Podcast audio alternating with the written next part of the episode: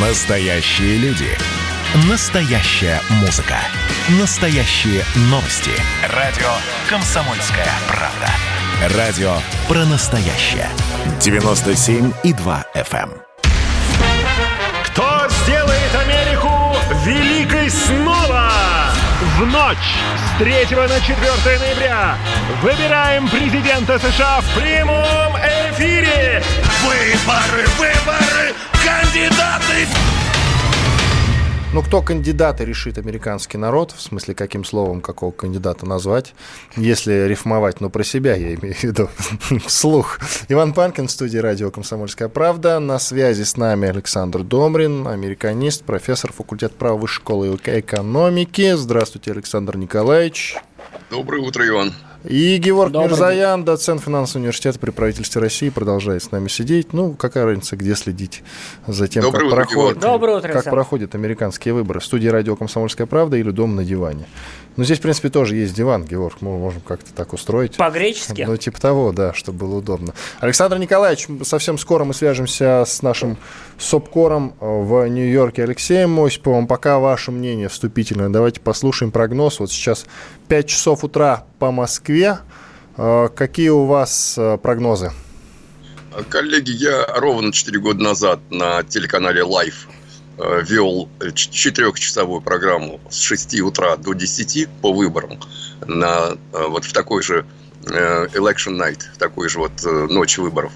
И вы знаете, по опыту четырехлетней давности скажу, что будет какая-то определенность более-менее только часам к 9. Ну, в Нью-Йорке, сейчас... в Нью-Йорке как раз 9, кстати говоря. Вот я посмотрел. Нет, к 9 по нашему, по московскому времени. А, по московскому. Алеша Осипов да. говорил, называл такое время, что как бы до пятницы все не затянулось. Да, я, я вполне тоже с этим согласен, потому что выборы необычные. В значительной степени, конечно, это референдум. А необычные они тем, что очень много голосов в этом году из-за пандемии по почте, да? Да, конечно, и потом тоже, смотрите, в большинстве штатов ведь нельзя даже подсчитывать эти голоса, поступившие по почте до 3 числа, то есть до дня выборов. А, то есть э, это еще и достаточно тяжелый физический труд для того, чтобы их посчитать. Э, в значительной степени, с моей точки зрения, эти выборы являются референдумом доверия Трампу. Э, начинал он замечательно в экономике, что, о чем сегодня, кстати, уже Георг говорил – и более того, сами демократы, лукавые демократы, эти достижения Трампа, они признавали, разве что говорили, что э, они были подготовлены э, Бараком Обамой. Только вот почему-то за 8 лет Барака Обамы он не смог достичь того, чего достиг Трамп до пандемии. Но пандемия обнулила, конечно, ситуацию, что крайне прискорбно, крайне прискорбно для американского народа. Эм, эм, я не вижу ничего хорошего в перспективе победы Байдена. Кстати, только что вышел новый э, э, выпуск журнала Rolling Stone. Э, догадайтесь, чья физиономия на обложке? Естественно, Байдена. До этого на моей памяти только один из демократических кандидатов в ходе праймерис попадал на обложку Rolling Stone. Журнал ведь не только музыкальный, и политический тоже. Это была Элизабет Уоррен – Камала никогда не фигурировала ни на каких обложках. Камала Харрис, вы имеете в виду вице-президент Байдена? Да, да, да. Она вот, вообще мало где фигурировала, если что. Да, это правда. Ну, потенциальный, потенциальный, потенциальный президент США. В случае вот некоторых хитросплетений, э, некоторых зигзагов судьбы, она может возглавить Соединенные Штаты Америки. Так оно и есть, на самом деле, если побеждает Байден. Э, согласно опросам, можно по-разному, конечно. Нет, я в том смысле говорю, что Байден вдруг, если он окажется не при делах в какой-то момент, то она потенциально будет рулить. Да, да, да, Иван, я как раз хотел об этом сказать. Согласно опросам, э, сами демократы – Э, большинство демократов не, не, не думают, что Байден дотянет до конца первого срока. Александр Тогда... Николаевич, извините, я да. вас э, прерву. Давайте э, выделим буквально минуту-другую Леше Осипову, нашему СОПКОРу в Нью-Йорке. Оперативную информацию послушаем. Мы каждый, в начале каждого часа с ним связываемся. Леш, привет. Привет, привет. Ну, привет. давай отчет о ситуации на текущий момент.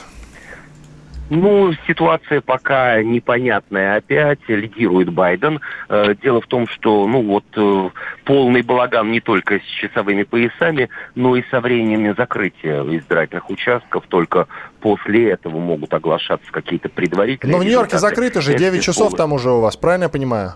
Да, в Нью-Йорке закрыто, но было ясно с самого начала, ровно как и 4, 8 и 12 лет тому назад. Нью-Йорк – это цитадель демократов, и, в общем, э, этот штат, равно как и город Нью-Йорк, окрашен на предвыборной или уже выборной карте в ярко-синий цвет. Все, здесь 29 голосов выборщиков уходят Байдену. Ну и новость здесь никто и не ждал, да и сам Трамп, который, в общем-то, родился и прожил большую часть своей жизни в Нью-Йорке, обидевшись, наверное, на город Большого Яблока, на имперский штат теперь называет Флориду своим э, родным или вторым домом домом.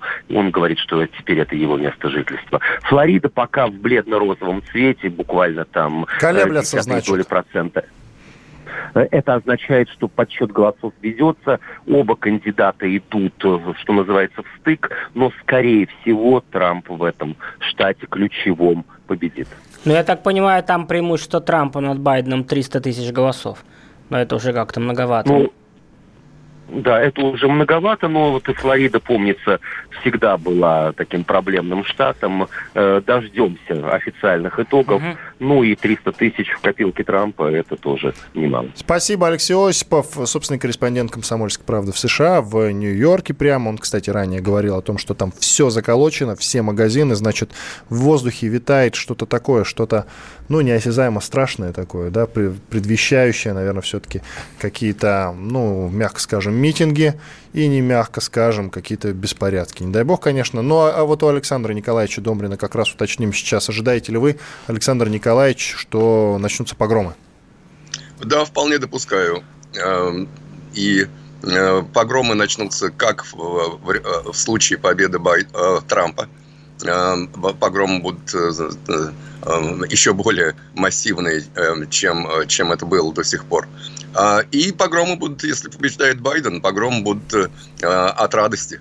Э, так что ничего хорошего в этом Погромы от радости – это гениально, конечно. Мы вот э, совсем недавно связывались с Эдуардом Лазанским, это президент Американского университета в Москве. Да, да. Он находится в Вашингтоне. Он любопытную деталь сказал, поделился, правда, не с нами, пожадничал, а с нашим выпускающим звукорежиссером.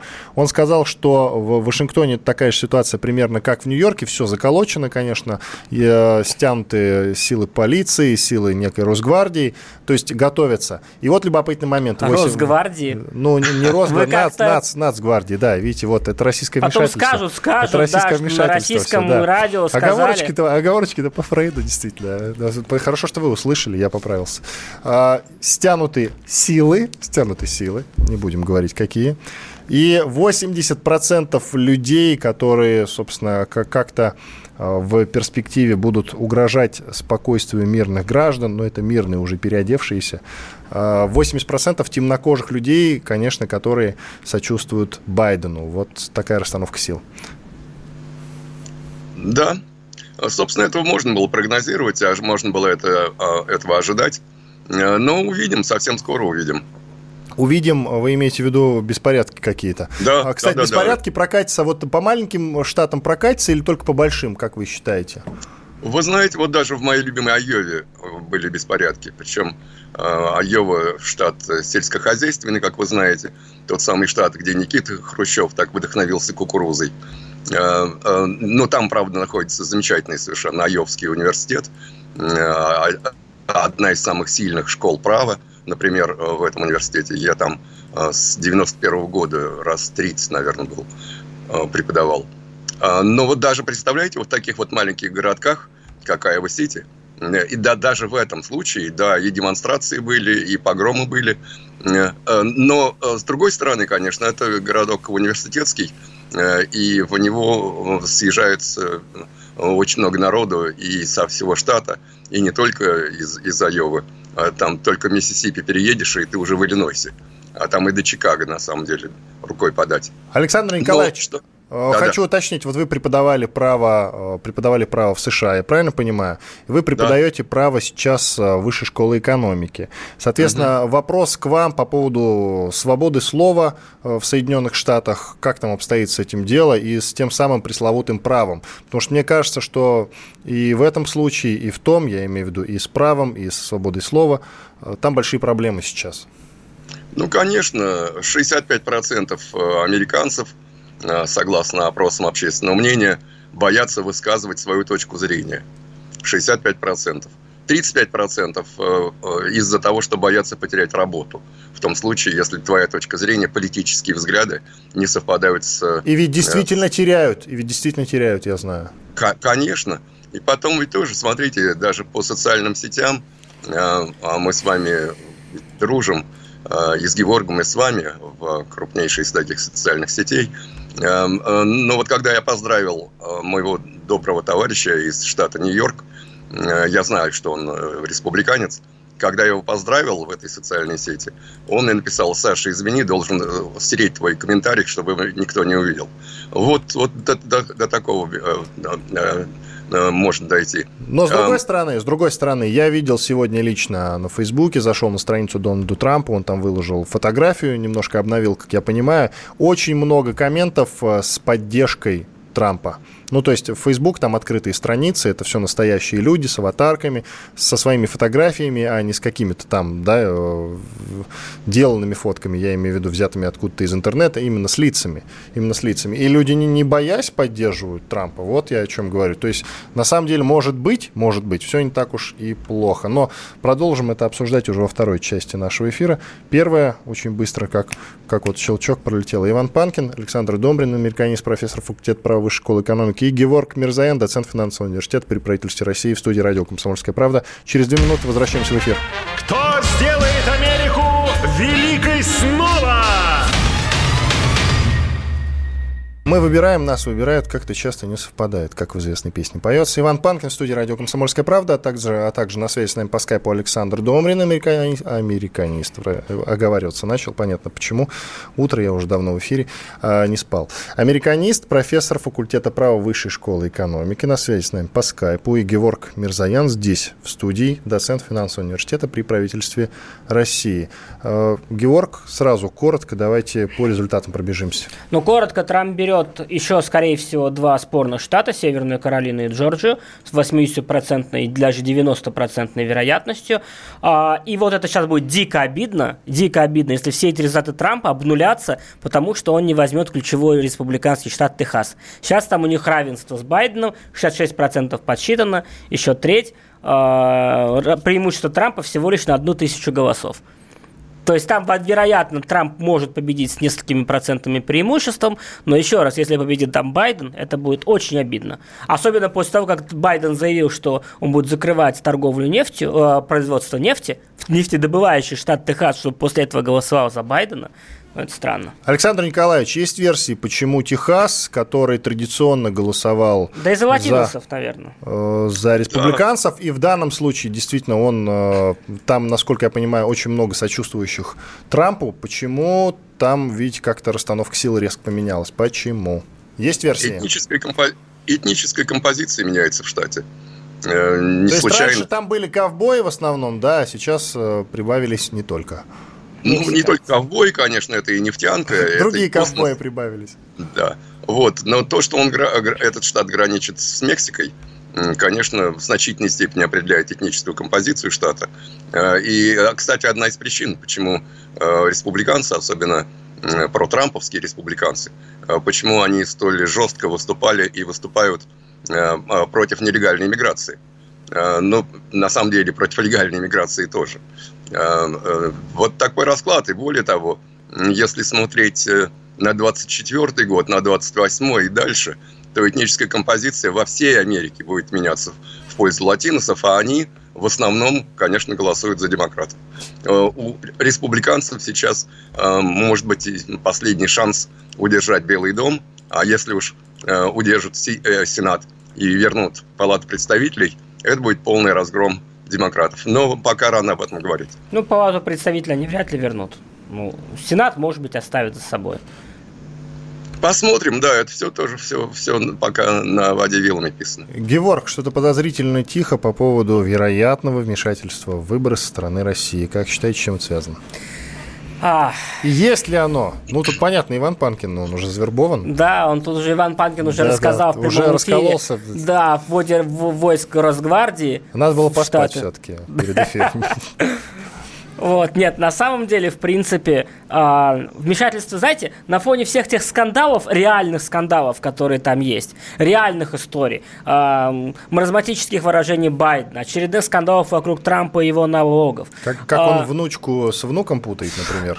В этой ситуации, и да, и о том, что я сказал, когда Байден на голубом глазу заявил о том, что он будет закрывать нефтедобычу, что Трамп, даже Трамп не ожидал этого. А, в этой ситуации, конечно, история с фейковым российским вмешательством отошли на второй план. Дмитрий Абзалов, президент Центра стратегических коммуникаций, с нами на связи. Дмитрий Габитович, здравствуйте. Здравствуйте. У вас есть, кстати, версия, почему действительно нет, э, не проходит совсем никакой информации по поводу, да, вот вмешательства России в выборы, в эти выборы. Хотя, в принципе, Байден говорил, что он заставит Россию ответить за все свои преступления, в том числе вмешательство в прошлые выборы, и говорил что-то такое про нынешнее вмешательство в нынешние выборы. Так почему сейчас тишина полная, как вы считаете? Потому что он выигрывает. Прям выигрывает? По-моему, на тоненького сейчас проходит 50-50 плюс-минус. он выигрывает. Проблема заключается в следующем. А сейчас как бы у него три редута обороны изначально у Трампа. То есть ему необходимо взять три основные цели. Первое, необходимо было взять Флориду, но он плюс-минус ее берет. Техаса 38 выборщиков. Вот здесь, соответственно, идет ноздря в ноздрю 48, 49, 49 и 8. При этом 61% поддерживает, поддерживает. Но даже если он возьмет Техас, Трамп, соответственно, у него проблем будет в двух местах. Это прежде всего Северная Каролина, где, соответственно, он уже проигрывает э, при подсчете 80% примерно 2. То есть, на самом деле, забрать ему будет очень сложно, с 15 э, выборщиков. И сам у него большая проблема будет даже не в Северной Каролине, а это прежде всего Агая, это 18 выборщиков, и Пенсильвания. Пенсильвания самый последний штат, который будет читаться – вот. Из-за него будет основная борьба происходить. Кроме того, по закону в Пенсильвании голоса э, людей, которые отправились по почте, обеспечили голосование, будут считаться только на следующий день. Скорее всего, в Пенсильвании будет самый длинный подсчет. Поэтому проблема заключается в следующем. Ему необходимо не просто удержать Техас сейчас, а, соответственно, Северную Каролину, а, желательно и Джорджию, так, между делом – вот. Ему необходимо обязательно брать Агая и обязательно брать Пенсильванию. А вот здесь у него возникают определенные сложности. Поэтому проблема заключается в следующем, в том, что при действующих раскладах а, даже без а, дополнительного голосования а, к началу следующего дня, то есть примерно через день, у него могут возникнуть проблемы. Но самые большие проблемы у республиканцев будут не только с президентскими составляющей. Для того, чтобы сохранить контроль в Сенате, необходимо а, в четырех неопределившихся а, штатах, ну то есть в базовых штатах, выиграть как минимум три а, номинации. А, а, сейчас а, вероятность того, что это получится у республиканцев, и они сохранят контроль хотя бы в Сенате, не очень высокая. То есть мы очень вероятно встретимся в ситуации, когда не просто будет президент-демократ, у нас будет еще сенат демократический. Георг, Значит, Георг смотрите, хотел Северную добавить. Каролину, Северную Каролину Трамп уже берет. А, несмотря на небольшой... Северную проигрывает. Нет, а, Северную Каролину Трамп берет. 90% Нью-Йорк Таймс дает, что Северная Каролина уйдет по, к Трампу относительно тех... А, сейчас при подсчетах у него 48,5. Неважно, сколько сейчас. Неважно, сколько сейчас, потому что по данным Нью-Йорк Таймс основные республиканские округа еще не... Ну, те округа, которые дают республиканцам, еще не просчитаны. Поэтому Нью-Йорк Таймс... Он города. Он в любом случае... Дмитрий, мы с вами можем Каролину. поспорить, если хотите. Можем поспорить. Давайте поспорим. Давайте, да, да, да, давайте пари, пари, пари, Я только поч... на что и как будем... Да на просто так, неважно. Хорошо. Потому что уже 91. Нью-Йорк Таймс дает 91% Трампу. Ровно так же, как это было при Флово Фориде, когда я смотрел, шо, шла победа э, Байдена, но я видел, что республиканские округа не подсчитаны, и в итоге все ушло Трампу. В, в Техасе действительно ситуация крайне сложная, там идет 50-50. Если, вот если Техас Трамп проиграет, это будет дико обидно, потому что это обнулит все его другие достижения. А по поводу Пенсильвании, мне что-то мне подсказывает, что в Пенсильвании будет судиться. В Огайо, кстати, Трамп тоже потихоньку нагоняет а, Байдена, потихоньку. Отрыв все равно сохраняется 140 тысяч голосов, это многовато. Но, тем не менее, там еще почти треть голосов не подписано. Там, а... там проблема заключается в том, что тех голосов, которые не подсчитаны, в основном это городские округа, в которых он проигрывает и Техас, и проигрывает в том числе Пенсильванию. То есть проблема заключается в том, что электоральная система, ну, как бы демографически настолько изменилась, что он проигрывает города.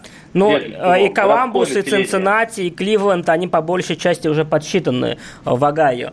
А, вот, так что это надо смотреть, но Северная Каролина уже трамповская. То есть Огайо, Техас и Пенсильвания – три проблемных штата, от которых действительно сейчас много что будет э, зависеть. Дмитрий Галич, коротко, да. пожалуйста, скажите, сколько вы процентов даете на то, что Трамп все-таки выиграет? Есть прогноз? А, ну, смотрите, сейчас на самом деле все будет решаться где-то в ближайший час, плюс-минус, ну, может, где-то час 30. Вот, пока что как бы вероятность его победы по Лас-Вегасу менее 20%. Спасибо большое. Оставайтесь, пожалуйста, с нами. Еще в следующей части продолжим. Поговорим с вами еще немного. Не бросайте трубку, пожалуйста. Дмитрий Абзалов, президент Центра стратегических коммуникаций, с нами на связи. В студии Геворг Мирзаян, доцент финансового университета при правительстве России. На связи по скайпу Александр Домрин, американист и профессор факультета права Высшей школы экономики. Я Иван Панкин. Оставайтесь с нами. Через 4 минуты продолжим. Кто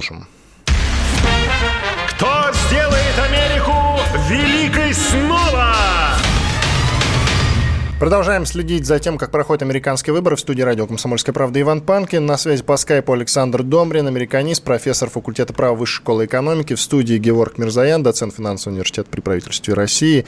И на связи с нами также по телефону Дмитрий Абзалов, президент Центра стратегических коммуникаций. Дмитрий Габитович, Габитович хотел вопрос вам задать. Вот э, четыре года назад, э, все уже говорили, это было такое протестное голосование, э, лишь бы не за Хиллари, ну, потому что у нее был угу. высокий антирейтинг. И вот назвали это голосование таким протестным. Именно за счет него Трамп и победил. Выходит, спустя 4 года ситуация кардинально повернулась, и сейчас протест, опять-таки протестное голосование голосует за Байдена, который, прямо скажем, не совсем вменяемый человек, уже совсем пожилой, но лишь бы не Трамп. Можно так говорить? Но можно сказать, что это кандидат, который наибольший имеет шанс собрать умеренные голоса демократов. Надо понимать, что ситуация за последний год с электоральной точки зрения очень серьезно поменялась.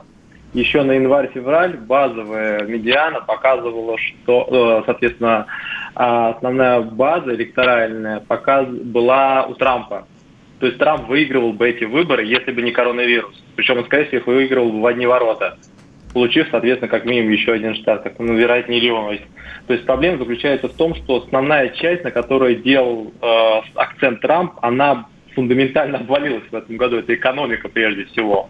Это первый момент. Также напоминаю, что в период праймерис, до начала как раз коронавирусной э, инфекции и массовых ограничений, большие шансы были на то, что пройдет Берни Сандерс. Он был очень удобным кандидатом для Трампа. Байден, конечно, для него более сложный э, партнер, скажем так, который как раз может консолидировать умеренных игроков. И, наконец, соответственно, финансовые преимущества. То есть у Трампа с точки зрения фандрайзинга, то есть э, поиска денежных средств, ситуация очень серьезно изменилась в октябре. Вот. Э, и, конечно, соответственно, Black Lives Matter тоже как бы серьезным фактором стало. Сейчас 90-100 э, миллионов, 100 миллионов досрочно проголосовали. Это примерно более 45% всех избирателей США, которые обладают активным избирательным правом. То есть, в принципе, здесь будет такая явка по итогам голосования, которой не было в США за последние 50 лет. Дмитрий Габич, я понял. И последний вопрос, и больше вас не задержу, я знаю, что вы торопитесь. А, как вы вот в процентном соотношении, сколько вы даете, что Байден досидит до конца своего президентского срока, и э, эстафета уйдет э, его, вице, его вице-президент Ше э, Камиле Харрис? Ну, Камале. смотрите, Камале, да. А, особенность, соответственно, американского законодательства предполагает досрочных выборов от слова совсем. А вот, а, и схема передачи будет в любом случае через вице-президента. Я, в любом случае Байден будет не очень активный, судя по данным его здоровья. Внутренним несколько.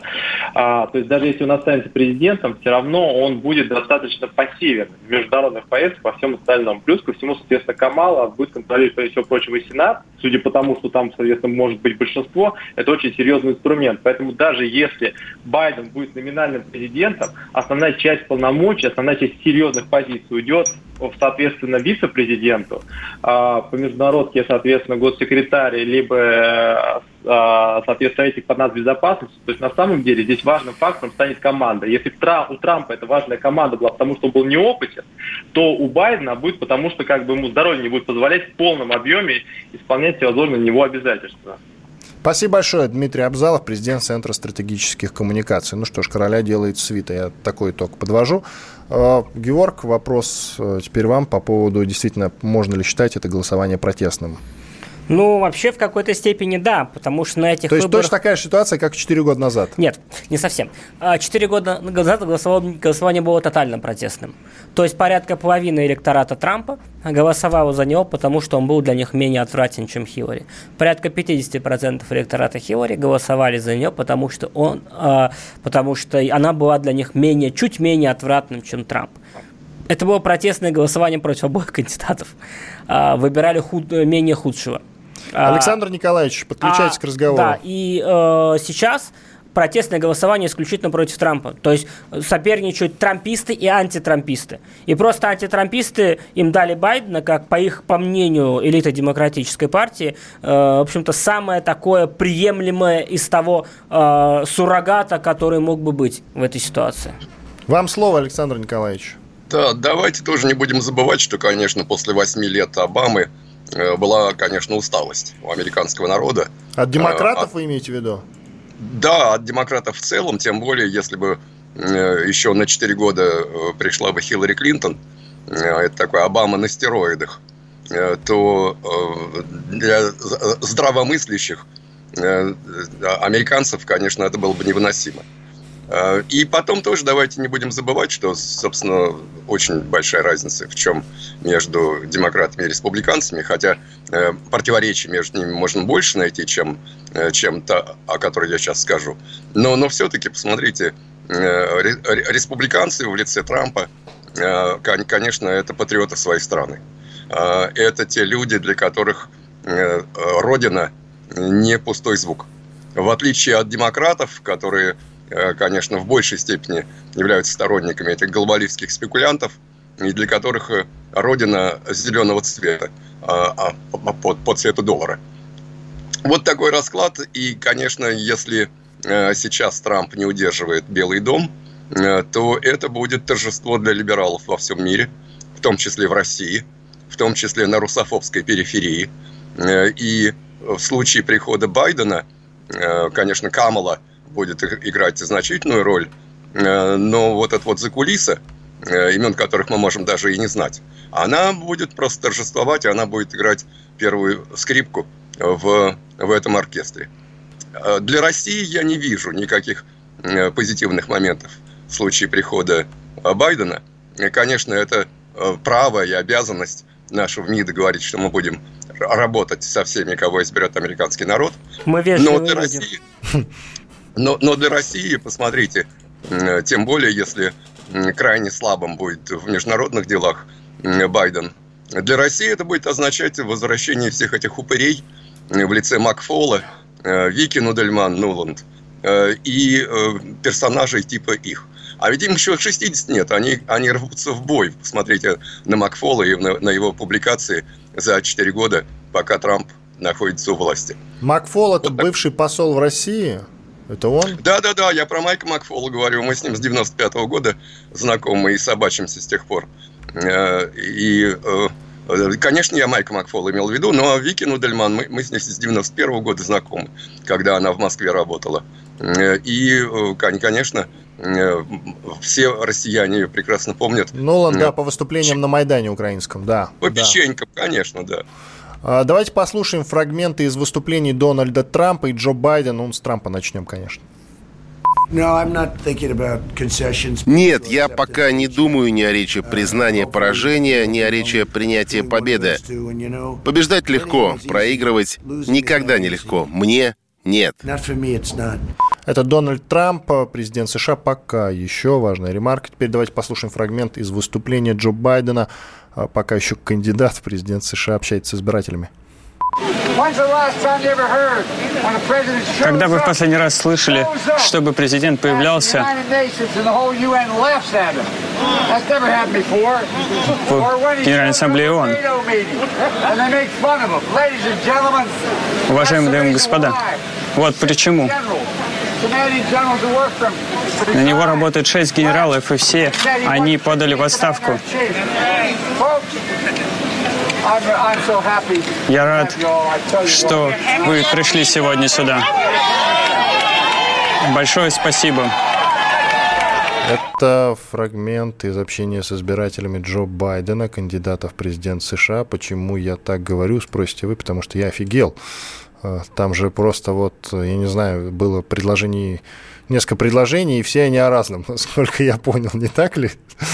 я, я, я, суть, я не уловил сути совсем. А ее там и нету. То есть Байден э, что-то там прокричал против Трампа. Люди, которые э, хотят что-нибудь услышать против Трампа, им все равно что. Они э, это с радостью послушали и сказали, молодец, Байден, ура, мы тебя поддерживаем. Все. Ну, опять же, мне здесь интересно э, звуки толпы, да. Вы слышите гул толпы на митинге Байдена? Вы слышите э, какие-то бессвязные э, какофонии звуков оттуда? Разные голоса, которые что-то говорят. У меня такое ощущение, что там собралось 4-5 человек, и вот они что-то там Байдену кричат. Это к вопросу о Трампе, который рассказывал, что Байден собирает на своих, так сказать, а, митингах, если их так можно назвать, какое-то мизерное количество людей, когда как Трамп действительно собирал огромные сборы. Байден сказал в, вот в этом вот фрагменте из своего обращения, он сказал э, любопытную вещь про шестерых генералов, вот у нас минута остается да. до конца этой части, а ведь действительно, если за 4 года вспомнить количество людей, которые от Трампа сбежали, из его первоначальной команды, вот кто вспомнит, сколько людей с ним досидело до конца? Да, наверное, только госсекретарь, да, Пенс? Александр? Александр ну, Николаевич, сколько тоже. людей досидело? По-моему, все по поуходили. Кроме вице-президента никого не осталось. А, госсекретарь. А, нет, нет, нет, ну как же, Рекс Тиллерсон. Не-не-не, то а, нынешний госсекретарь уже был постоянно в команде 30 секунд. Трампа. Ну, то есть, как я понимаю, почти вся команда, 90% команды Дональда Трампа разбежались за все, за вот эти вот 4 года его правления. Что тоже, конечно, скажем так, не в пользу ему идет вот на этих президентских выборах, потому что плох тут президент, который не может сохранить э, свою команду. И чуть позже поговорим о мемуарах тех людей, которые с ним еще недавно работали. Панкин, Домрин и Мирзаян в студии радио «Комсомольская правда». Оставайтесь с нами. Кто сделает Америку великой снова? Здравствуйте, друзья, снова вот и утро подбирается. Ну, в смысле, такое утро, которое уже считается для большинства россиян официальным. Это 6 часов, 6 часов утра. Большинство россиян уже в это время просыпаются. Мафия, как известно, засыпает, согласно известной игре в студии радио. Нет, нет, правда. нет, мафия в США сейчас бодрствует. Ну, мафия. Ну, хорошо, слава богу, мы в Москве. Слава. И наша мафия уснула. Иван Панкин, а также в студии рядом со мной Георг Мирзаян, доцент финансового университета при правительстве России. И на связи с нами по скайпу Александр Домрин, американист, профессор факультета права Высшей школы экономики. Вот мы начали довольно интересную тему, сколько людей с момента избрания Трампа 4 года назад из его команды с ним досидело до нынешних выборов. Выяснилось, мы насчитали еще раз, коллеги, одного, двух, двух человек. Вице-президент и, и кто еще? Вроде все. Ну, Один наверное, человек. Ну, Помпео был... Очень, очень долго там сидит рядом с ним, который занимается экономикой и финансами. Ну, э, два-три человека, не больше, я правильно понимаю? Иван, ну, а у него с самого начала ведь не было команды. Не, ну все-таки, слушайте, того. я помню огромную статью на «Коммерсанте», ее мой коллега Э, писал, и там было все-таки много имен, которые впоследствии все куда-то поразбежались, они так или иначе не соглашались впоследствии с политикой, проводимой Дональдом Трампом, хотя я не понимаю, изначально все, что он в своей программе объявил, он, в принципе, старался следовать этой программе, тогда мы вот логику вот этих вот людей, его помощников, она мне вообще была непонятна все это время. Но, тем не менее, все почти люди от него разбежались. То есть какая-то команда у него все же была. А, Иван, мне не нравится этот глагол «разбежались». Ведь очень многих он выгнал. Да, ну да, да, да, вы правы, да. Правда? Абсолютно, Конечно. Абсолютно выгнал, да. да. А что вот, касается а... Болтона, что касается Болтона, который его покинул относительно недавно, это советник президента, уже бывший по национальной безопасности, Джо, Джон Болтон, известный усатый дядя. Как вы считаете, он его выгнал или тот сам ушел? Нет, нет, выгнал, поставил его просто перед фактом. А, знаете, я за Болтоном слежу с конца 90-х годов, э, потому что он тогда написал свою знаменитую статью о том, что международное право не является правом. Я даже со своими студентами американскими часто ее обсуждал. Э, э, то есть, на самом деле, вот этот вот подрыв доверия к международному праву и подрыв международного права в Соединенных Штатах начался уже тогда. И я был крайне удивлен, кстати, писал об этом – и э, говорил в своих э, каких-то выступлениях. Я был страшно удивлен, что Болтона пригласили на эту должность советника по национальной безопасности. Но все мы делаем, а, допускаем ошибки. Э, очень важно вовремя их устранить. И вот, вот сейчас смысле... он слил на Трампа много конфиденциальной информации от обиды, написал мемуары, в, которой, в которых изложил очень много нелицеприятных фактов. Да, это правда. На связи с нами Марат Баширов, политолог, автор телеграм-канала «Политджойстик». Марат, доброе утро. Доброе утро, у кого-то уже добрый день, очевидно. А у кого-то добрый вечер, если по него на Нью-Йорк ориентироваться. А да? у кого-то добрый вечер, потому что он еще и не кончался. Э, да, а у кого-то вечное, вечное здрасте. Марат, э, скажите, пожалуйста, во-первых, для начала ваш прогноз уже на текущее время, он у вас есть, кто победит? Я все-таки ориентируюсь пока на Трампа. Он э, достаточно уверенно последнюю неделю наращивал. Вернее, в общем, сокращал отрыв, если смотреть на соцопросы. Скажите, пожалуйста, а вы изначально как-то сочувствовали, это что называется, ваш кандидат или нет? Ну, вы знаете, он мне более симпатичен, на самом деле, чем Байден. Там по ряду причин. Но в первую очередь, он, конечно, более динамичен для своей страны с точки зрения развития, экономики. У него очень четкая программа. А скажите, пожалуйста, можно ли применить к нынешним выборам в США э, лозунг, который мы здесь в России, Ельцин использовал тогда, вот в 90-х, «Голосуй или проиграешь»? В смысле, за Трампа О. такой вот. Трампу можно использовать для себя такой лозунг? Вы имеете в виду вот эти иностранные танцы и последние Нет, ну можно без танцев. Я имею в виду сам лозунг «Голосуй или проиграешь», иначе Байден. Я вот про что. Э, вы знаете, я на самом деле рассуждал э, в контексте тех кризисов, которые страна, э, США имеется в виду, очень переживают. Вот, и самое главное, конечно, это кризис их идей. То есть там очень много пожилых людей управляют страной, они явно, в общем, отстали. Поздний СССР вот, такой, да, возникает в вот в ассоциациях? А поздний СССР, да, не, та а, коммуникация, очень много людей, которые живут уже совершенно в других а, технологиях, а вот эти люди, значит, пытаются, что называется, догнать, да, не очень понимая, как все это работает. Можно ли тогда в этом случае предсказывать некий крах США? Нет, крах, конечно, нет. Это достаточно сильное э, государство. А вот переоценка какая-то, я думаю, что э, в последующие четыре года наша переоценка очень многих э, вещей, она должна состояться, иначе они будут отставать. Будут а... отставать в первую очередь, конечно, от Китая. А крах нельзя предсказывать США, но с учетом того, какие волнения там прокатились совсем недавно, Black Lives Matter достаточно вспомнить, когда ну, настоящий кошмар происходил в Соединенных Штатах. Э, и если что-то подобное будет повторяться потом, плюс если там не согласятся с результатами выбора, выборов одна сторона, новые начнутся беспорядки, это все, ну к чему это может привести глобально? Если не к краху, то к чему? Вот как раз будет э, переоценка очень многих вещей. В первую очередь, мне кажется, им надо пересматривать систему выборов. Э, потому об, что об этом же много говорят уже. Почему не пересмотрят да, да, да, тогда? Ну, все должно созреть, что называется. Все должно, в общем, прийти к какому-то э, такая точка, в общем, бифуркации. Мне кажется, что вот эти выборы как раз и есть вот эта самая точка. И, честно говоря, в общем, когда сейчас рассуждают про волнение, да, я думаю, что переоценивают немножко.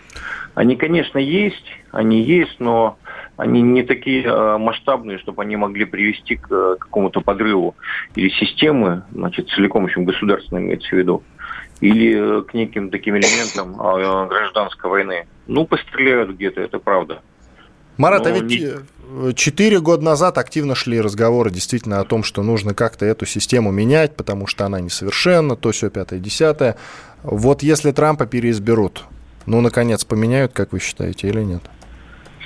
Я думаю, что в первую очередь станет вопрос о том, что в стране нужны новые лидеры. Вот Трамп выиграет или Байден, это на самом деле совершенно не важно. Нам, в общем, э, как России, э, и тот, и другой, э, в общем, добра-то не желают, что называется. А вот для внутреннего контекста они, конечно, начнут рассуждать о том, что нужны новые лидеры. И вот э, запустится этот процесс или нет, это очень важно.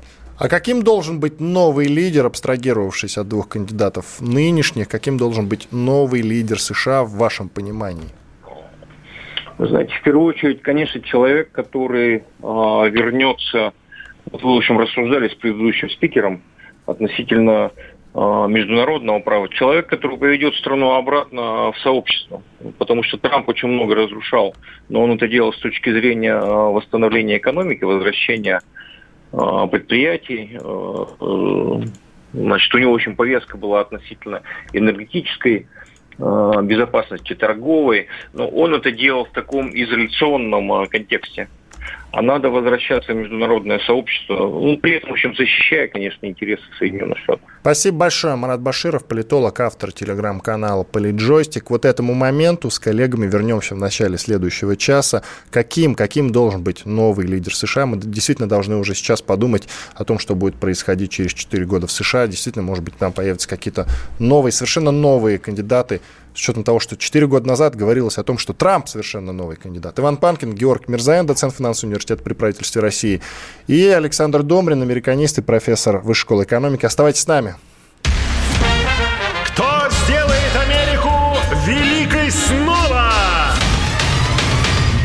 Студии радио «Комсомольская правда» Иван Панкин. На связи по скайпу Александр Домрин, американист и профессор факультета права Высшей школы экономики. А также рядом со мной бессменный уже, можно говорить, помощник Георг Мирзаян, доцент финансового университета при правительстве России, который с нами здесь, не только со мной, всю ночь следил за выборами США. Давай, Георг, что там говорят данные экзитполов? Ну, смотрите, для Трампа ситуация складывается с каждым часом все лучше. А, в Техас а, еще недавно казалось, что Техас там вообще на, на, на тоненького, но сейчас Трамп оторвался вперед на 200 с лишним тысяч голосов, и это хорошо. 77% подсчитано. Конечно, это еще не значит, что Техас ушел Трампу, все может быть, но тем не но менее уходит. Это, это, уже, это уже плюс. Джорджия стабильно, Трампа большое преимущество, почти 12% голосов, Джорджия все трамповская. А, для Дмитрия Абзалова новости не очень хорошие, поскольку, в общем Напомните сразу, да, напомните, мы с ним пожалуйста. поспорили, кому идет Северная Каролина. Да, пока у Северной Каролины преимущество небольшое у Байдена, но, как я сказал Дмитрию, а, э, округа Трампа еще не подсчитаны. Поэтому Нью-Йорк Таймс и я даем 95%, то есть фактически почти 100% победы э, Трампа в Северной Каролине. Мы беспокоились за Огайо, где действительно долгое время э, Байден лидировал, но в последнее вот время, в последние буквально минуты, Трамп, опять же, считаются округа Трампа сельские, Трамп выходит вперед, пока всего, ну пока немного, 100 тысяч голосов всего, все может отыграться, но это будет очень интересно. Если сейчас Трамп фактически, смотрите, что происходит. Трамп берет все спорные штаты. То есть все те штаты пока, пока, пока все те штаты, где у Байдена было преимущество 2-3% голосов, всех Трамп берет. Пока вот так вот. Потом посмотрим. Если это действительно будет так, фактически у нас повторяется история выборов 2016 года, когда те самые стесняшки, о которых я говорил, те, кто не хотели признаваться социологам, что они голосуют за Трампа, боясь общественного осуждения, они говорили, мы за демократов. Пришли на избирательные участки и проголосовали за того, кто, по их мнению, может обеспечить хорошее будущее Соединенным Штатам. Пока может так. быть, даже супруги друг от друга скрывали, что они за Трампа. Представляете? Вы представляете, разводы были бы. Скандалы? Нет, как дорог, ты мог? Дорогая, ты за кого? Ну, конечно, за Байдена. За, за, за Байдена. Да, ты знаешь, я Да, тоже, я за я, Байдена, только... Да, только, да. А только... потом инкогнито так втихушку ставит. На связи с нами Владимир Джабаров, первый зампредседателя Комитета Совета Федерации по международным делам. Владимир Михайлович, здравствуйте. Здравствуйте. А мы интересную, знаете, тему подняли в конце прошлой части нашей программы. Затронул Марат Баширов, политолог, автор телеграм-канала «Политджойстик», что следующий президент США это уже должен быть какой-то совершенно новый человек, потому что э, в США еще такая ситуация, э, как советское политбюро при позднем СССР, очень много пожилых людей засиделось. Да, это я помню. Вот, соответственно, Владимир Михайлович, к вам вопрос, как каким должен быть новый президент. Ведь четыре года назад все говорили о том, что Трамп это совершенно нечто новое. Выходит, прошло четыре года, и все, он как бытовая техника сильно испортился. Ну, вы знаете, на самом деле ситуация напоминает э, Советский Союз э, середины и начала 80-х годов, когда один за другим уходили генсеки, Брежнев, э, Андропов, Черненко. Черненко да. Угу. И, в общем-то, пришел молодой Горбачев, когда все были воодушевлены. И натворил. К сожалению, да, мы все потом были глубоко разочарованы. Ну, что характером Штатов? Там два лидера, и оба, обоим далеко за 70. Причем Байден вообще там 78. Конечно, там нужны новые люди, и наверняка они появятся в Америке. Я думаю, в ближайшее вот это четырехлетие следующее. Но сейчас ситуация такая, что идут качели такие. Я вот смотрю за бегущей строкой, идут качели переопределенно то э, Трамп выиграет в этом штате, потом э, Байден перехватывает инициативу, потом опять Трамп. То есть пока ничего толком не ясно. Я думаю, что проблемы все еще с этим выбором впереди. Еще впереди подсчеты по почте, а там проголосовало почти 100 миллионов избирателей. Результаты тоже трудно предсказать.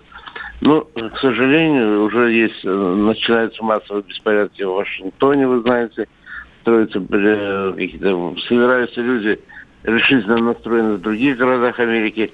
То есть я уверен, что легкой победы не будет ни у кого, и самое главное, неизвестно, когда она придет. Поскольку по результатам вот этой ночи, я думаю, сразу не будет понятно, кто э, станет новым хозяином Белого дома. Поэтому нужно смотреть внимательно за результатами, пока ничего сказать никакого прогноза нет. Хорошо, Владимир Михайлович, я когда вам вопрос свой озвучивал, я как раз подводил-то к чему? А, через 4 года грозит ли Америке некая такая вот перестройка, какая была тогда у нас а, в Советском Союзе, только перестройка не экономическая, понятное дело, а некая политическая перестройка? Трудно исключить. Может, мы даже не представляем, что будет в ближайший месяц в Америке. Да? Вот 20 января следующего года новая инаугурация, и мы даже знаем, кого будут вводить официальную должность американские власти. Вот было вот, по количеству выборщиков, вы знаете, что было у них сначала там разница большая была, почти 29, сейчас уже 20 сократилось расстояние. Байден пока лидирует, но это ни о чем не говорит. И на прошлых выборах Клинтон очень долго лидировал, а в итоге проиграл, если вы помните. Поэтому я думаю, что э, появятся новые лидеры, конечно, и я не уверен, что если победит Байден, Байден, он досидит до конца своего срока. Скорее всего, все говорят, что будет играть главную роль его вице-президент, это женщина. Камала Харрис, да. С индийскими корнями, да. Поэтому все зависит от того, как посчитают сейчас бюллетень в ближайшее время. Чем больше будет разрыв между ними, тем меньше Э, шансов э, на то, что начнутся массовые беспорядки. А если они придут на, ну, как говорится, очень близко, там 2-3%, а еще меньше может быть разрыв, тогда, конечно, нам не избежать потрясения, которые, в общем-то, аукнутся не только в Америке, но и в других странах. Георг Мирзаян хочет высказаться. Да, Прошу. у нас новые данные пошли сейчас по участкам. Северная Каролина Трамп вырывается вперед, Огайо Трамп вырывается серьезно вперед на 100 тысяч, Техас преимущество Трампа уже 300 тысяч голосов.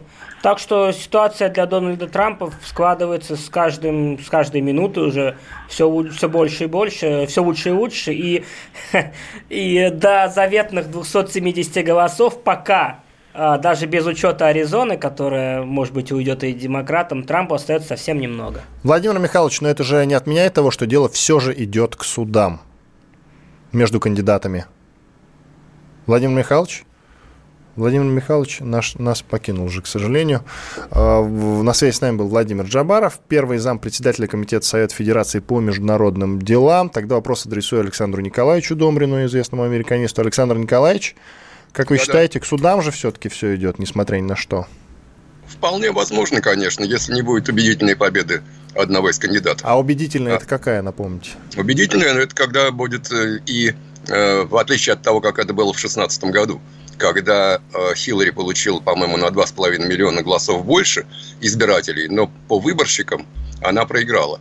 Убедительное, с моей точки зрения, это когда будет очень большой перевес в пользу Трампа или Байдена, как по народному голосованию, так и по выборщикам. А и... Я хотел у Геворга спросить, поскольку я перед скайпом сижу, я не могу э, следить за тем, что в Америке происходит. Э, Геворг, а что там э, в Мичигане? Вот я это самое напомнить... интересное. Значит, смотрите. дай, дай, дай договорить, пожалуйста. Да, извините. Да, да, да. Я хочу напомнить, что вы помните, 4 года назад, 8 ноября, когда в Америке выборы проходили, до последнего момента, собственно, даже до дня голосования, Трамп находился в Мичигане, выступал там, и впервые с 1988 года Мичиган проголосовал за республиканского кандидата в президенты. Что там сейчас? Ну, а, в Мичигане на самом деле подсчитано всего лишь а, около 25 да, извините, в Мичигане подсчитано всего лишь около 25 там плюс-минус процента голосов, но пока ведет Трамп. А, в Мичигане Трамп ведет, сейчас скажу с каким результатом. 28% голосов подсчитано, 55% у Трампа, 42% у Байдена, но там пока рано говорить, целый ряд округов просто даже в принципиально не подсчитаны. Но, угу. по сути, если Трамп берет Мичиган, Висконсин, а, если Трамп берет Мичиган и Висконсин, то, наверное, он получает свои 270 голосов. Я вот так смотрю. Ну и плюс Миннесота. А не, Миннесота он не возьмет. А Мичиган и Висконсин. То он получает свои, свои необходимые 270 голосов. Давайте смотреть. Огайо, Мичиган, Висконсин. И если уж даже, тем более, Пенсильвания, где сейчас Трамп немножко опережает Байдена. Посмотрим. Пока что, пока что, знаете, математика за Трампа. Александр... Понятно. Иван, да, да, да, я хотел к вашему вопросу вернуться. Да, конечно. Я, я хотел вам озвучить. Прошу. Да, относительно того, эм, что, собственно, дальше, тем более в 2024 году. Эм, ну, у демократов проще. Все-таки там э, эти ребята... Ну, там, э, понятно, старая э, песня будет продолжаться. Нет, я имел в виду у демократов там как раз молодые радикалы, такие молодотурки, которые вошли в Палату представителей в 2018 году. Они там на подходе. А относительно республиканцев не знаю, но давайте не будем забывать, что э, фигура Трампа э, выскочила в 2015 году как черта с табакерки и смела всех. Не только демократов, как мы знаем, но и собственную партию. Э, когда против него было, по-моему, 13 оппонентов, и он их всех урыл. И вы знаете, вот еще есть одна такая тема. Не думаю, что это тема до 2024 года, но э, третья партия, как вариант. Пусть Ну да, там же сейчас две партии, да, республиканцы и демократы. Вы считаете, что будет третья партия, как было в 90-х, когда Росперо получил 20% э, голосов, тот самый человек, который, в общем-то, вывел большую политику Дональда Трампа, и с его повестки, с его повесткой Дональд Трамп и победил в 2016 году. Я правильно вас понимаю? Росперо, конечно, в данном случае. 10 секунд, прервемся. В следующей части продолжим. Александр Домрин, Георг Мирзаян и я, Иван Панкин, в студии радио «Комсомольская правда». Об этом поговорим в следующей части нашей программы. Как быстро летит время время-то незаметно, а? Кто сделает Америку великой снова? Ну, сами знаете, кто кандидаты. Дональд Трамп и Джо Байден. Иван Панкин в студии радио «Комсомольская правда», а также на связи по скайпу Александр Домрин, американист, профессор факультета права Высшей школы экономики, ну и Геворг Мирзаян, доцент финансового университета при правительстве России. Мы продолжаем наш марафон, посвященный выборам Соединенных, выборам президента в Соединенных Штатах Америки. Тут нашелся один любопытный слушатель, который задается вопросом, а будем ли мы устраивать марафон, посвященный выборам президента России? Сразу ответ, ну, конечно же, на самом деле вопрос э, чуточку странный. Выборы президента России – это ключевой момент в, я даже скажу, не побоюсь этого слова, в истории нашей страны, и поэтому, разумеется, мы будем устраивать марафон, и мы устраивали марафон, и будем устраивать марафон, к тому же интернет прослушивание, судя по цифрам, э, вот людям, которые слушают нас в интернете э, по всему миру, эти данные очень высокие, и, соответственно, почему нам не устраивать марафон? Вот, вот таков ответ. Возвращаюсь э, к разговору с Александром Домриным. Александр Николаевич, А, вы сказали по поводу третьей партии, да, которая неминуемо должна все-таки появиться вот в политической системе США. Сейчас там две силы, и никто третий пробиться не может. Это республиканцы и демократы будет некая третья сила. И я сразу же вспомнил, конечно же, пример Росса Перо, миллионера, такого же, как Трамп. Миллионера, который тогда в начале 90-х на выборах набрал 20%, не являясь представителем ни одной из действующих двух сил – демократов или республиканцев. Он был некой третьей силой. И с его повесткой как раз Дональд Трамп, он, кстати, перо, вывел впоследствии Дональда Трампа в политику. И с его повесткой Дональд Трамп победил на выборах в 2016 году. Вот вы что-то такое имели в виду, я правильно вас понимаю? Что появится третья сила, но как она будет называться? Что это будет за сила?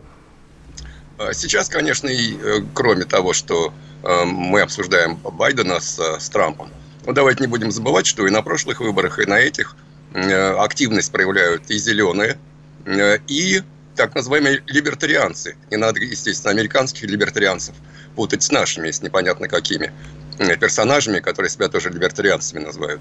Вот в Соединенных Штатах, например, я помню, один мой приятель очень обиделся, когда я сказал, что Клинт Иствуд республиканец – а, он меня поправил, что Клинт Иствуд, долгих лет ему жизни, ему уже 90, что он либертарианец. Ну да, были, конечно, такие попытки. Э, Росперо – это очень яркий, э, очень яркий пример. Он дважды, если я не ошибаюсь, баллотировался в президенты в 92-м и в 96-м. Э, очень с хорошими результатами выходил. Ну, конечно, недостаточно для того, чтобы стать президентом. Кстати, он умер в прошлом году. Исключительно интересный персонаж. Но попытки э, в создании третьей партии, такой полновесной третьей партии, они ведь предпринимались и раньше. Вот э, один из моих любимых американских политиков, Генри Уоллес, который был вице-президентом у Франклина Делано Рузвельта в третьем сроке. И, кстати, если бы партийный аппарат не задвинул э, Уоллеса во время определения, кто будет Э, в четвертом сроке э, Рузвельта вице-президентом. А, и, как вы знаете, таковым стал э, Труман. Вот если бы партийный аппарат не задвинул Уоллеса, то Уоллес был бы сменщиком Рузвельта и куда как более дружелюбным по отношению к России. В России он бывал, когда, а, а, по-моему, в 43 году или в 44-м, когда Э, э, по Транссибирской дороге, э, Транссибирским экспрессом ездил в Китай с такой секретной миссией. А Генри Уоллес на выборах 1948 года возглавлял прогрессивную партию, причем это название партии, а не какой-то мой комментарий, Progressive. И посмотрите, как любопытно получается. Он выступал за нормализацию отношений с Россией, Советским Союзом, против холодной войны – и, э, как любопытно, в 1944 году Генри Уоллес еще был вице-президентом, а в 1948 году уже э, э, вызывали его в комиссию по расследованию антиамериканской деятельности. Вот такие были, конечно, ситуации, с моей точки зрения, в 1924 году для третьей силы, полновесной третьей силы. Время, срок еще не настанет, но очень многие мои американские товарищи говорят о необходимости этой третьей силы. И более того, один из них даже говорит, что не видит никакой разницы между демократической партией и республиканской. Одну, он говорит, я называю партией войны номер один, другую партию войны номер два. Вот такой расклад. Либерталианцы, либертари... либерталианцы, о, уже заговариваться начал. А ведь есть теория, согласно которой э, просто так слова ни с чем плохим не рифмуются. Вот либертарианцы, Ищите рифму неандертальцы. Не знаю, я претарианцы бы нашел рифму. Но я ну, человек с историческим просто образованием. А, смотрите, Третья сила это, конечно, хорошо, интересно, но американская система все-таки заточена на двухпартийную систему. Ну что за заточено? Другое есть же прогноз дело... сейчас, есть прогноз, согласно которому все должно меняться. Нет, смотрите, другое дело, что мы видим размывание республиканской демократической партии. Классических республиканцев и демократов уже нету. Мы ни тех, ни других имеете. Мы видим сейчас, по крайней мере, я не знаю, может быть, случится чудо, и они вернутся в политический центр. Но сейчас мы видим радикальных республиканцев, крайне правых, и мы видим крайне левых демократов. В какой какой-то момент, если они не вернутся к центру, то, конечно, появится некая центростремительная э, сила, которая, э, может быть, вызовет создание какой-то новой партии, которая будет отражать точку зрения э, большинства людей адекватных в Соединенных Штатах. Либо сами партии распадутся на левые и правые крылья. То есть сейчас в любом случае американская партийная система находится в глубочайшем кризисе, и на самом деле было бы очень хорошо для самой демократической партии, если бы она сейчас бы проиграла эти выборы, и, и осознал бы, наконец, что пора меняться, что они проигрывают второй электоральный цикл человеку со спорной репутацией, проигрывают только потому, что у них нет адекватных кандидатов. Нет у них адекватных кандидатов. А у республиканцев есть? Трамп. Кроме. А в том-то и дело, что у республиканцев-то нет, но у них пока есть Трамп. У республиканцев тоже нет умеренных, симпатичных, а, молодых Кризис кадров никуда не делся, получается. Это не кризис кадров, это, это кризис американской системы выборов, потому что в Америке двухступенчатая система – Прежде чем выходить на общие выборы, ты должен пройти праймарис. На праймарис выбирает твой электорат, только республиканский электорат. Если республиканский электорат поправил резко, если они стали более радикальными, они не, не выберут на праймарис умеренного кандидата. Они выберут того, кто им нравится, радикальный. Поэтому фактически шансы на рост внутрипартийной системы через выборы имеют только радикалы, те, кто нравится республиканскому электорату. У меня к Александру Николаевичу вот какой вопрос внезапно назрел. Александр Николаевич, скажите, пожалуйста, есть же такое наблюдение, но оно уже не наблюдение, это статистика, что в основном, по крайней мере, в 20 веке э, в США всех президентов, ну или, наверное, почти всех, переизбирали на второй срок. Не в пример Франции, например, ну там не про 20 век идет речь, но про последних вот нескольких президентов, там Алант, Саркози, они, по-моему, по одному сроку посидели, если ничего не путаю. И Макрон, вероятно, один срок просидит, есть, по крайней мере, такие предположения. Как вы считаете, а с чем связан вот этот вот момент, что переизбирают почти всех кандидатов? У нас 50 секунд. А, президентов, Конечно, переизбирают всех президентов. Есть такие провальные кандидаты, были такие провальные кандидаты, э, которые только один срок сидели, как Джимми Картер, например. Угу. Или один срок Джордж Буш старший всего просидел. Э, но 12 э, лет, то есть 8 лет Рейгана плюс 4 года Буша старшего, конечно, это максимальный возможный срок. И тут нет ничего удивительного, что на место Буша пришел молодой Клинтон. Но э, вы знаете, вот этот вот лозунг... 10 э, секунд, извините, давайте тогда продолжим уже в следующей части. Александр Хорошо. Домрин на связи, Георг Мирзаян с нами, и я, Иван Панкин. Пару минут, и мы вернемся в эфир. Оставайтесь с нами.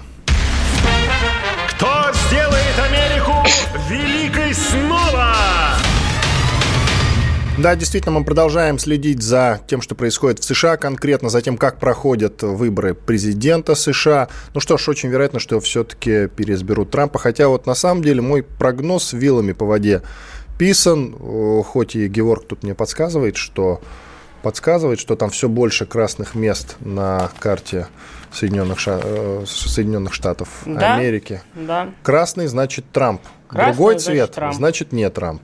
Да. Вот. Хорошо. В студии Иван Панкин, как я уже сказал, также Георг Мирзаян, доцент финансового университета при правительстве России, и Александр Домрин, американист, профессор факультета права Высшей школы экономики. Александр Николаевич, вопрос, который я вам уже задавал, вы начали говорить, и давайте да. с вами продолжим по поводу того, вот в пользу Трампа играет такой момент, что в основном в 20 веке, конечно, а, всех президентов переизбирают на второй срок. Ну, видимо, как-то вот на, на автомате, что ли, американское общество действует. Что не скажешь, например, про ту же Францию. Если брать последних президентов нескольких, то там и Алант, и Саркози, они по второму сроку не получили. Вот. И, вероятно, и Макрон тоже на второй срок не переизберется. Но это пока тоже вилами по воде написано. С чем это связан, этот момент? Как вы считаете? Нужно быть абсолютно провальным президентом. Собственно, я на этом э, перед уходом на, на паузу об этом я говорил, э, для того, чтобы только на один срок быть избранным. Э, тут пример Джимми Картера, тут пример Джорджа Буша-старшего, хотя против Джорджа Буша-старшего сыграло то, что до него 8 лет был другой республиканец в Белом доме. Рейган? Ну, вы знаете, да, да, да. И на фоне знаете, Рейгана он был очень слабый, потому что Рейган считается одним из лучших президентов, правильно? Да, действительно, очень его уважают республиканцы, включая молодых республиканцев. То же самое может произойти в России с учетом того, что после Путина будет э, человек, который уже, конечно, по многим показателям э, вот в сравнении с Владимиром Владимировичем будет, будет сильно Путиным. уступать. Да, будет не Путиным. Правильно я вас понимаю? Да, ну и потом тоже давайте не будем забывать, что э, ведь э, этот перестроечный лозунг «перемен мы ждем перемен», Э, о чем нам американцы очень часто напоминают. Так пусть нам... пере, переведут уже эту песню, по правам только договорятся и у себя крутят. Вот, они очень часто напоминают об этом э, тем э, лидерам, которые американцам очень не нравятся. Но сами-то на самом деле, посмотрите, э, достаточно традиционно голосует американский избиратель. Э, и, и в этом смысле, если, э, если кот ловит мышей, то зачем э, его менять на кого-то еще? И в этом смысле, э, вот посмотрите сейчас, кто занимает самую высокую должность в Сенате. Да, конечно, когда расклад 50 на 50 в Сенате председательствует вице-президент, э, чтобы чашу весов склонить в одну или другую сторону. Но когда не, не вице-президент, председательствует э, человек, который, должность которого называется президент про темпоре, в данный момент эту должность занимает Чак Грасли из моего, опять-таки, любимого штата Айова. Представляете, когда впервые он заступил на... Э, когда он впервые избрался, когда он впервые, э, с какого года э, он на избираемых должностях находится, избираемых и переизбираемых. В 58 году, при Хрущеве еще. И ничего, будет, ему уже за 80, пойдет, если он на выборы в очередной раз, опять его изберут. То есть в этом смысле американцы очень традиционно, традиционно голосуют – и э, коней на переправе не меняют. Но может оно и к лучшему, может оно и правильно. Подключаем к нашему разговору Александра Асафова, известного российского политолога. Александр Николаевич, здравствуйте. Здравствуйте. Ну, мы уже подходим к концу нашего марафона ночного. Уже вот в 7 часов мы должны его закончить, потому что все равно немногое будет понятно. Есть вероятность вообще, что за, до пятницы придется ждать, и только в пятницу мы узнаем, кто станет новым а может быть, новым старым президентом США. И вас я хочу спросить, так как вот я говорю, что уже в 7 мы, по крайней мере, вот этим нашим кружком замечательных людей, э, э, Лигой выдающихся джентльменов, закончим этот эфир. Ваш прогноз, кто победит все же? Проблема этих выборов, что прогноз сделать очень сложно. Вот фактически в прямом режиме, в онлайне, да, все могут наблюдать изменения голосов, и они меняются прямо сейчас. Вот за последние 10 минут Трамп добрал Э, целых 8, даже 10 голосов выборщиков, да, с 98 до 108 скакнул. И по голосам он увеличил отрыв. Скажем так, э, словами одного такого э, эксперта американского, надеемся, что победит Дональд, но огорчимся, если победит Джо. То есть это подчеркивает, что даже внутри американского экспертного сообщества они не могут сделать репрезентативный прогноз.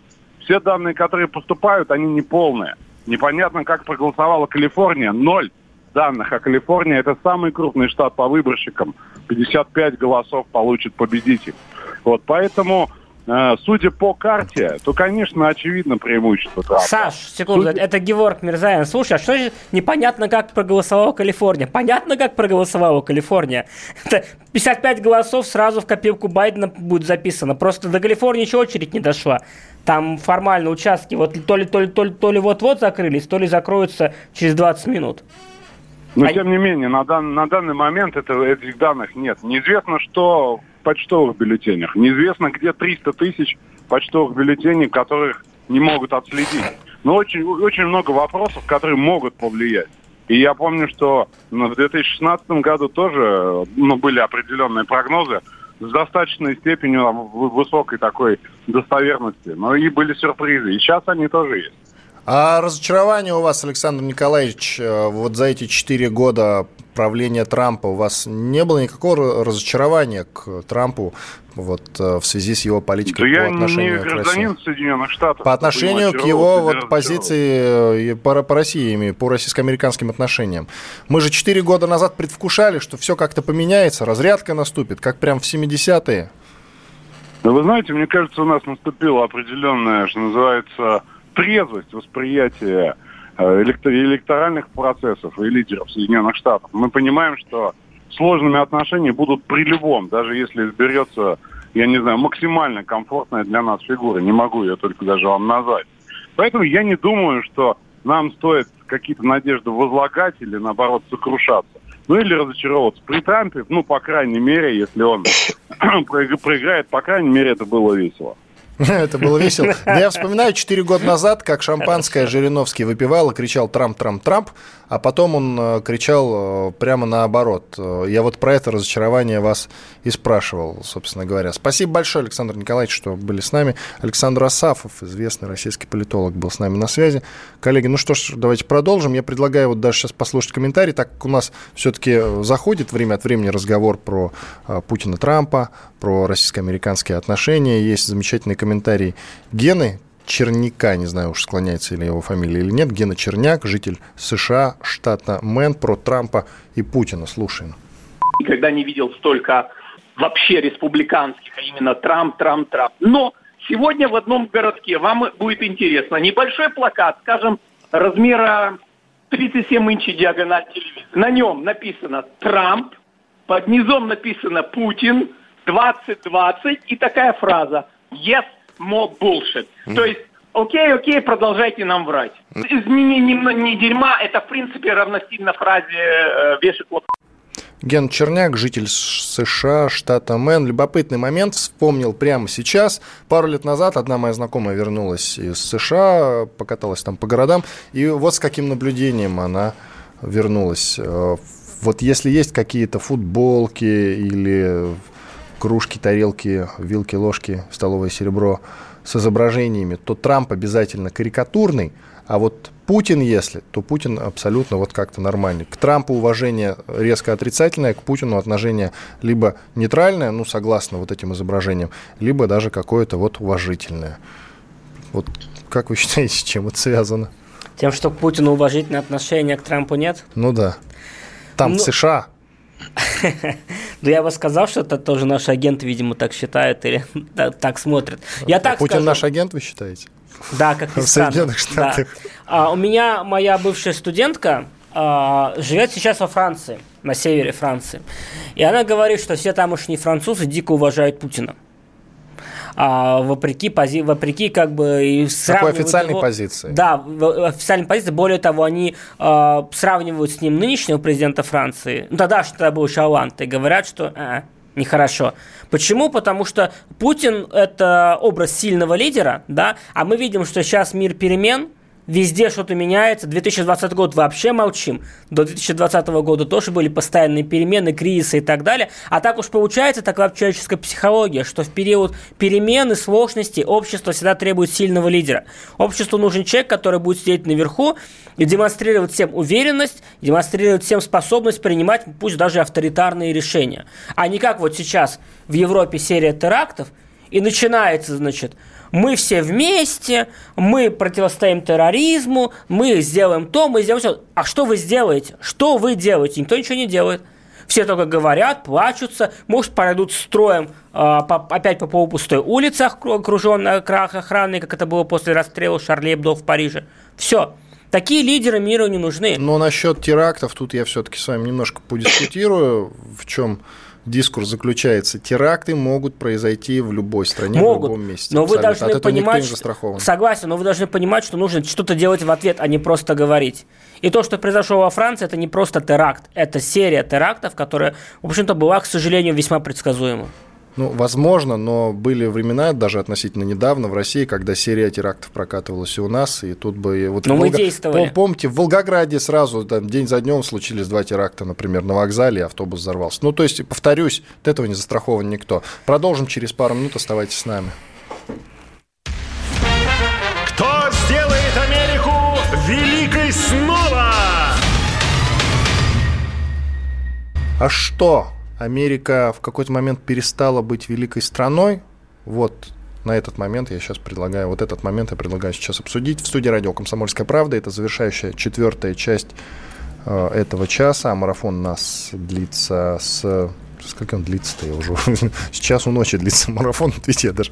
Я, за... я просто заступил... Мы уже математику забыли. Да, да, да, да, я заступил просто с трех, а он сейчас вот длится. Иван Панкин, Александр а Добрин, американист, э, профессор факультета права Высшей школы экономики, Геворг Мирзаян, доцент финансового университета при правительстве России.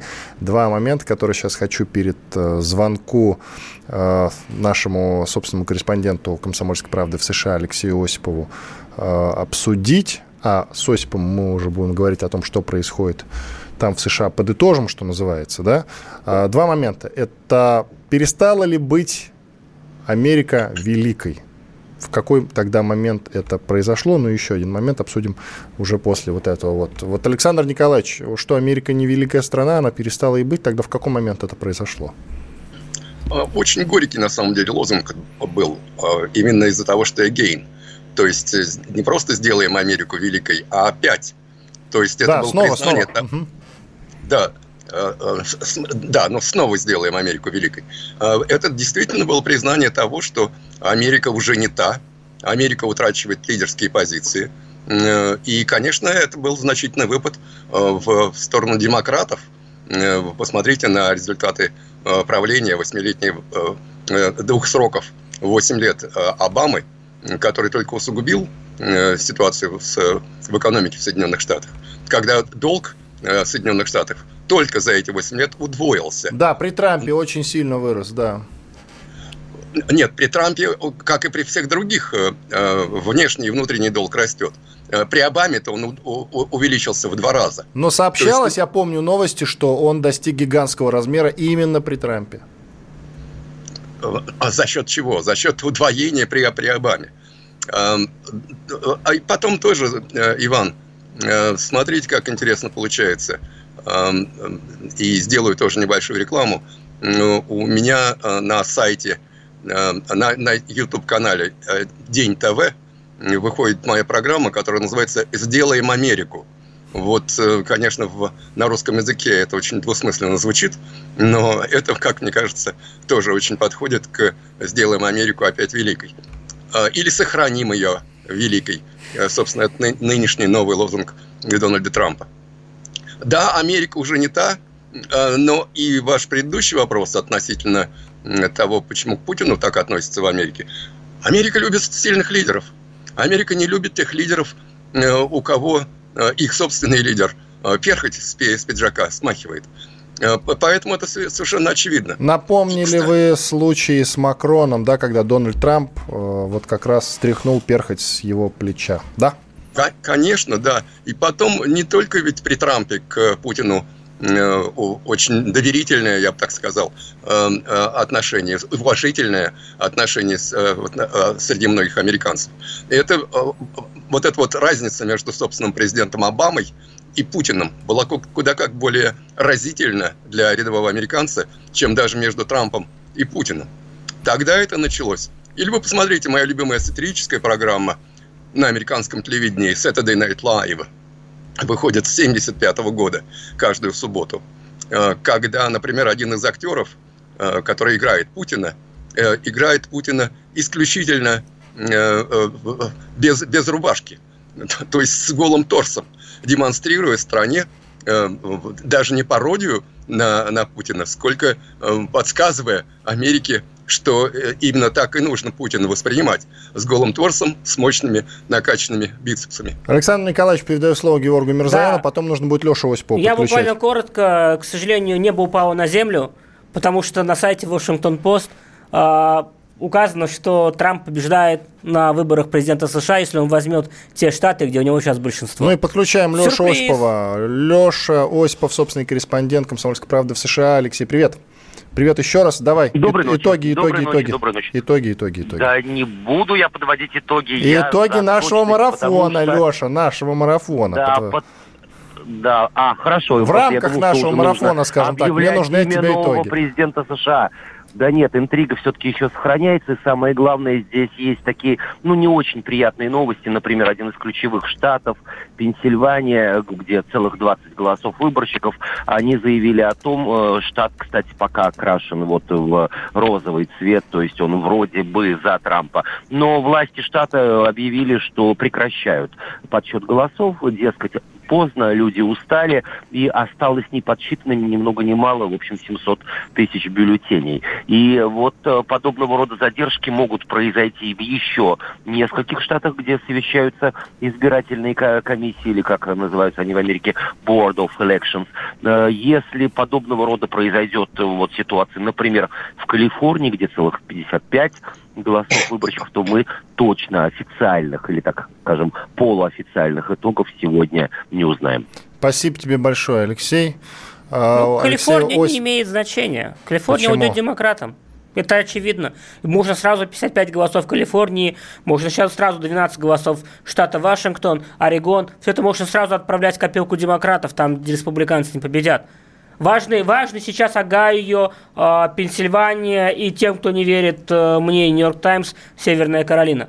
Э, пока что эти штаты уходят Трампу. Э, и, да, естественно, Мичиган, о котором уважаемый коллега говорил, он тоже уходит Трампу. Как я сказал, судя по, по прогнозу Вашингтон-Пост, даже те Трамп, штаты, которые сейчас Трамп ведет, он с комфортным преимуществом набирает более 270 голосов. Леша, Посмотрим. есть что возразить или нет?